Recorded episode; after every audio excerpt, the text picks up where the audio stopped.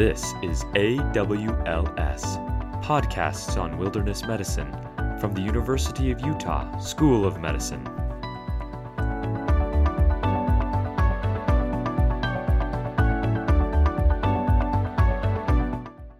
This is Jake Saunders. I'm a family physician at McKay-Dee in Ogden, Utah. I'm going to talk about exertional heat stroke.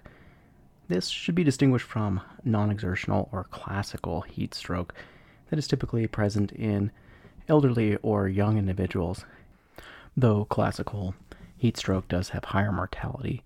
Uh, exertional heat stroke, which we more often see in the backcountry, can have quite a high mortality as well. Higher if uh, cooling is delayed by more than two hours, and much less if cooling is initiated within 30 minutes. There are a number of risk factors related to heat related illnesses. The first risk factor is if you've had prior episodes of heat shock or heat illnesses. If you've had it before, you're more likely to have it again. Also, dehydration can contribute significantly to this as well. Also, that's important in backcountry is lack of acclimatization. Acclimatization usually takes seven to ten days to uh, initiate. It's a little bit longer if you're older or younger. Deacclimatization or loss of acclimatization can occur quite rapidly within a week or two. So once you've gotten used to the warm temperatures and you go back to uh, colder temperatures, it doesn't take long for you to get used to that again. Also, individuals eh, that are deconditioned, typically this is seen in athletes in preseason that go from sitting in the classroom or on the couch to exercising rigorously. Also, uh, other things that can predispose you to heat illness, such as uh, being obese, having poor sleep, or uh, low activity, a sedentary lifestyle, or having inappropriate clothing for for the weather. Uh, also, some medical conditions can contribute to heat illness as well. Principally, these are like heart disease, uh, skin problems. Also, burns can make this worse. If you're throwing up or have bad diarrhea, that can cause pretty bad dehydration. Any endocrine abnormalities such as thyroid problems, diabetes, uh, underlying illnesses that can raise your set point, uh, your body temperature, such as fever, or having any neurological conditions such as a spinal cord injury can also make it more likely to uh, have a heat illness. Medications can also make heat illness uh, a fair amount worse. Uh, medications such as beta blockers, which cause worse hypotension, uh, anticholinergics, antihistamines, uh, tricyclic antidepressants. These all can raise the sympathetic nervous system and subsequently elevate the temperature, worsening heat stroke. Additionally, diuretics or anything that can cause dehydration. Uh, this includes caffeine, uh, can also make uh, heat stroke and the electrolyte abnormalities quite a bit worse, such as hypokalemia or hyponatremia. Antipsychotics, which can increase dopamine, can also make this heat illnesses worse as well. Lithium, salicylates, phentermine are also kind of in this list. Drugs can be particularly hazardous with individuals with heat stroke, such as uh, meth or cocaine, that also stimulate the central nervous system. Alcohol or opioid withdrawal also tend to increase the temperature, blood pressure, and heart rate. That can also make this somewhat worse. Uh, ecstasy is one that requires special attention. This has multiple methods which can make uh, heat related illness really quite bad. It uncouples brown fat and can cause tachycardia and serotonin syndrome. It also has pretty significant hyponatremia, causing SIADH, and can cause death in some individuals. The Dantastic Mr. Talks and uh, Howard show is a wonderful podcast that in December of 2018 they talked specifically about this. And they had a great idea where they would uh, find people with elevated temperatures at raves uh, using a drone with like temperature guns or looking at them with IR to be able to find some individuals and take them out of the rave. Now I want to talk to you a little bit about the pathophysiology of heat-related illnesses. So the body temperature, as kind of previously noted, was 98.6. Recently, there's been shown that uh, average body temperature is a little bit cooler than that, 97.9 or 36.6 degrees Celsius. So hyperthermia uh, usually results from the body's inability to regulate this consistent temperature, and um, you can't lose heat by the normal methods. So usually the body's typical response to increasing heat is principally peripheral vasodilation, uh, ca- causing the uh, external blood vessels to dilate and losing more uh, heat, principally through evaporation. Body has an enormous response in which it can dilate those vessels from about 0.2 liters per minute of blood to 8 liters per minute of blood, coursing through the uh, skin and allowing that uh, heat to be lost. Usually, that requires significantly increasing the cardiac output and causing some vaso central vasoconstriction as well. Also, uh, the body tends to increase the number and use of sweat glands. This, however, can worsen dehydration and electrolyte loss. Is kind of principally one of the ways in which your body acclimatizes as well. Finally, the body responds to heat by inhibiting metabolic heat production. This is typically done through uh, decreasing digestion, as food and burning off that energy is a um, source of some of our heat as well. In order to understand how to prevent heat related illnesses, it's really helpful to know how uh, we typically lose heat. Uh, radiation is a uh, way in which we often lose heat whenever the temperature is less than 68 degrees Fahrenheit or 20 degrees Celsius. This can actually contribute up to 50% of our heat loss as heat moves away from our body into the environment. Conduction is another way we, we lose heat. This is usually from direct contact with something that's cooler. Uh, this can be done with water, such as immersion, on ice, or on cold ground. If any of you have slept outside without a pad, you know how cold that ground can uh, sap the, uh, the heat from you, uh, especially at night. However, this requires direct contact with the cold material. Another method for heat loss is convection. This relies upon circulating air currents that are going across our skin usually from wind and loose clothing that allow the heat to be taken away from our skin. A combination of conduction and convection is evaporation, as uh, you have sweat on your skin that evaporates and causing a significant amount of heat loss as well. However, this requires principally two things. One is good hydration to allow you to have sweat production, and another is having sufficiently low humidity to allow that uh, sweat to evaporate in 100% humidity, as people in, in very humid environments can attest, you, it really has a lot more difficult to stay cool. All right, now we're done with all the sciencey aspects of this. Let's get to the specific things that we will see and treat in the backcountry uh, with manifestations of heat-related illnesses. I want to start off with uh, heat cramps. This is the most mild and most common form of heat illnesses. These are brief, intermittent, involuntary contractions, often in the calves, um, usually after a lot of sweating. This is a result of relative uh, hyponatremia or low sodium in these muscles. Also, can be somewhat of an overuse injury as well. Some people usually think it's potassium, but uh, potassium isn't often the cause for these heat cramps. And it's actually not always due to heat. Uh, in fact, hockey players can get heat cramps as well, um, so it can be just kind of more exertional related. Treatment for this is uh, pretty straightforward. It requires uh, just oral rehydration, um, but you want to do it with some salt as well. Uh, recommendation is with like a half teaspoon of salt in a liter of water. You can also do like IV fluids, but that's a little more difficult in the backcountry. Um, typically, these resolve after uh, a brief period of uh, this rehydration. Next up, I want to talk to you about uh, something else called heat syncope. Uh, this also uh, can go by another name, uh, such as exercise associated collapse. Uh, I want to tell you a story about a patient that I saw at the end of the Ogden Half Marathon. Uh, this is actually pretty common, uh, seeing this at the end of the marathon, as people are running, running, running, and then they all of a sudden stop at the finish line. They're so tired and they collapse, and we have to be there with wheelchairs, ready for them to fall into the wheelchair so they don't fall on the ground and collapse. once we get into these wheelchairs, we bring them into our medical tent and we put them in a cool, shaded area. We raise their legs above their head, and we um, give them uh, water to rehydrate. They uh, usually respond quite well to this and are feeling better within a few minutes. This whole time, I want to make sure I'm checking. Uh, we're checking vital signs, principally heart rate and blood pressure, because something else that can happen is uh, postural orthostatic hypotension as well.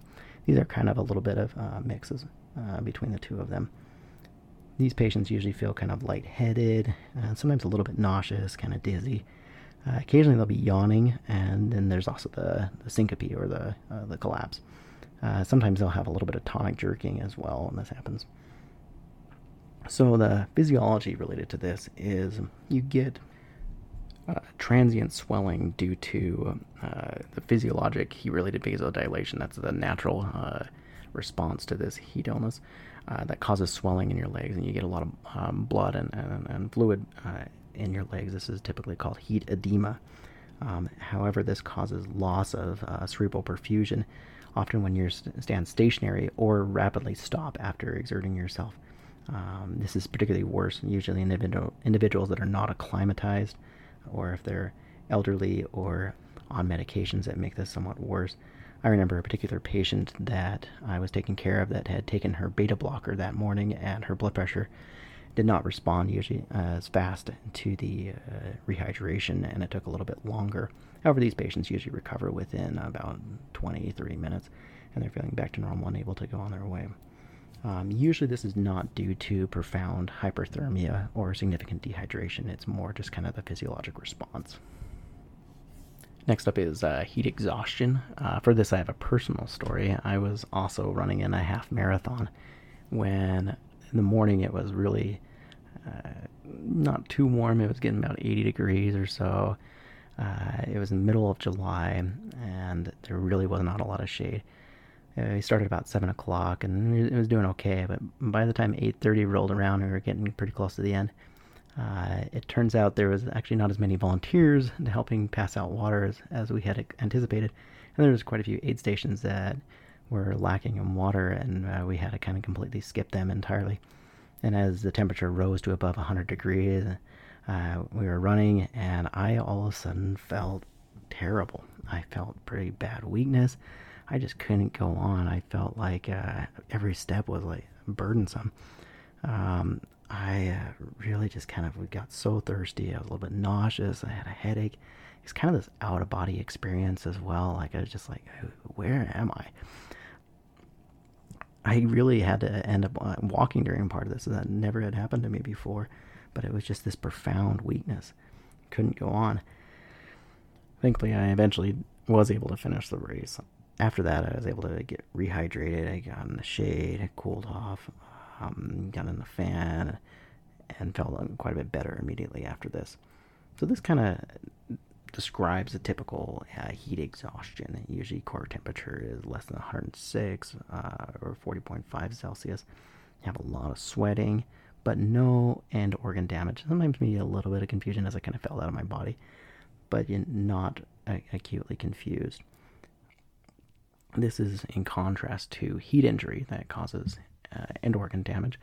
And then at the further end of the spectrum is uh, heat stroke, which causes an altered level of consciousness.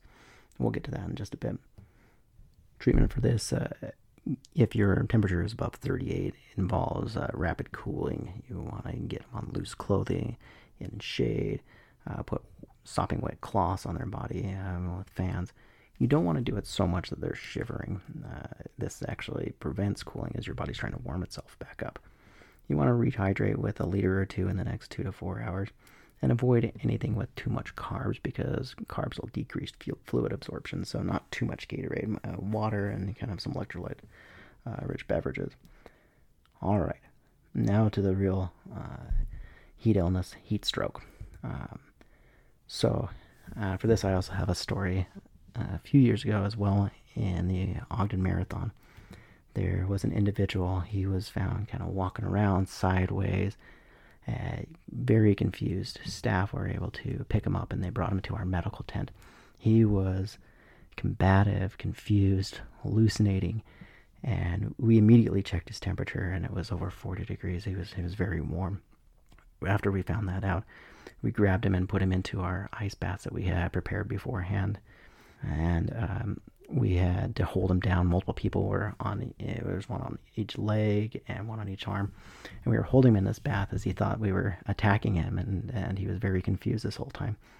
We wanted to check his temperature, but you need to make sure and check the temperature centrally, and this is often done by a rectal probe. He did not like that, obviously. However, after a few minutes of rapid cooling in his ice bath, he improved quite significantly uh, very soon and was became a lot more with it. He was a lot more tired, uh, but was no longer fighting us after a few minutes.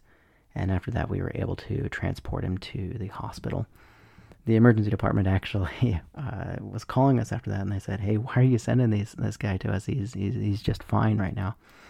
He would probably not have been uh, fine if we had not been able to cool him quite as rapidly. Um, and when he arrived in the emergency department, he was uh, discharged shortly thereafter. However, uh, these individuals are can be very sick. Usually, after this significant uh, exertion, inflammation can occur, which causes uh, hyperperfusion, uh, respiratory alkalosis, metabolic acidosis. This can contribute to DIC, multi organ failure, hypotension, rhabdo, cerebral and pulmonary edema, arrhythmias. All these things you do not want in the backcountry. So you really want to prevent uh, heat stroke as much as possible. And the best way to do this in the backcountry is get them in cold water as fast as possible. So uh, that is a nice thing is you're often around cool water in rivers or lakes or anything. So as soon as you recognize this, you want to submerge them. You want to hold their head though out of the water, as these individuals can sometimes pass out uh, with uh, with this heat stroke. So you want to make sure you have good control of their head. If you don't have a rectal probe, that's okay. Don't check a peripheral temperature, as this can be highly inaccurate. It can be quite elevated on the, the face or ears or um, or arms, as those are even more warm due to the vasodilation. And when you're rapidly cooling them, they become uh, very cold quite quickly, more than the central temperature.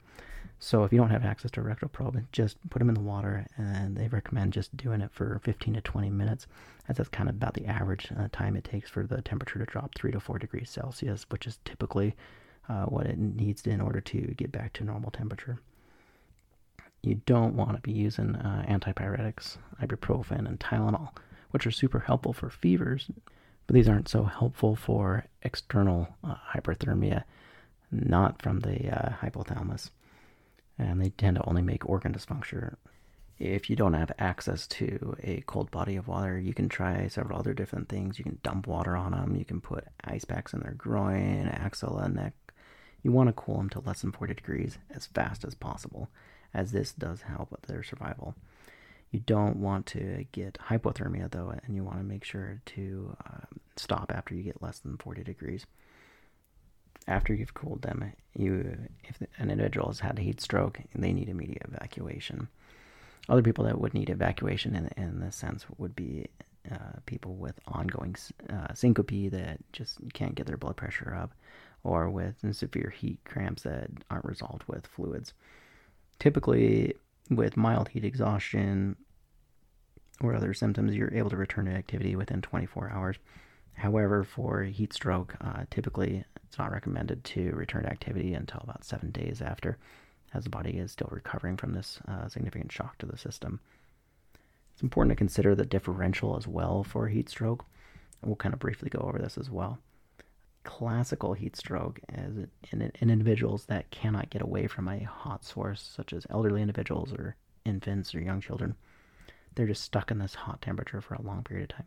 As I said before, this is typically uh, with a very high mortality and is often what we see in less austere environments. Also, uh, seen more kind of a hospital setting is malignant hyperthermia, which is a genetic condition, autosomal dominant, often after anesthesia.